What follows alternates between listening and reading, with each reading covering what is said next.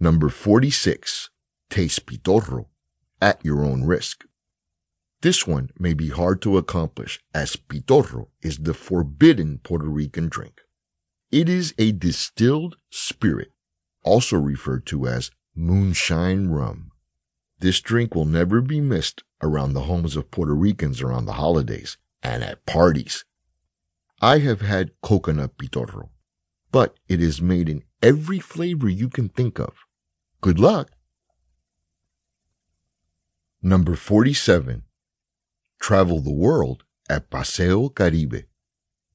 The market in Paseo Caribe is fairly new to San Juan. The residential commercial complex houses a variety of restaurants with foods from around the world. Grab a pizza from Italy, a Mediterranean dish, or a cup of Puerto Rican coffee and enjoy the gastronomic atmosphere.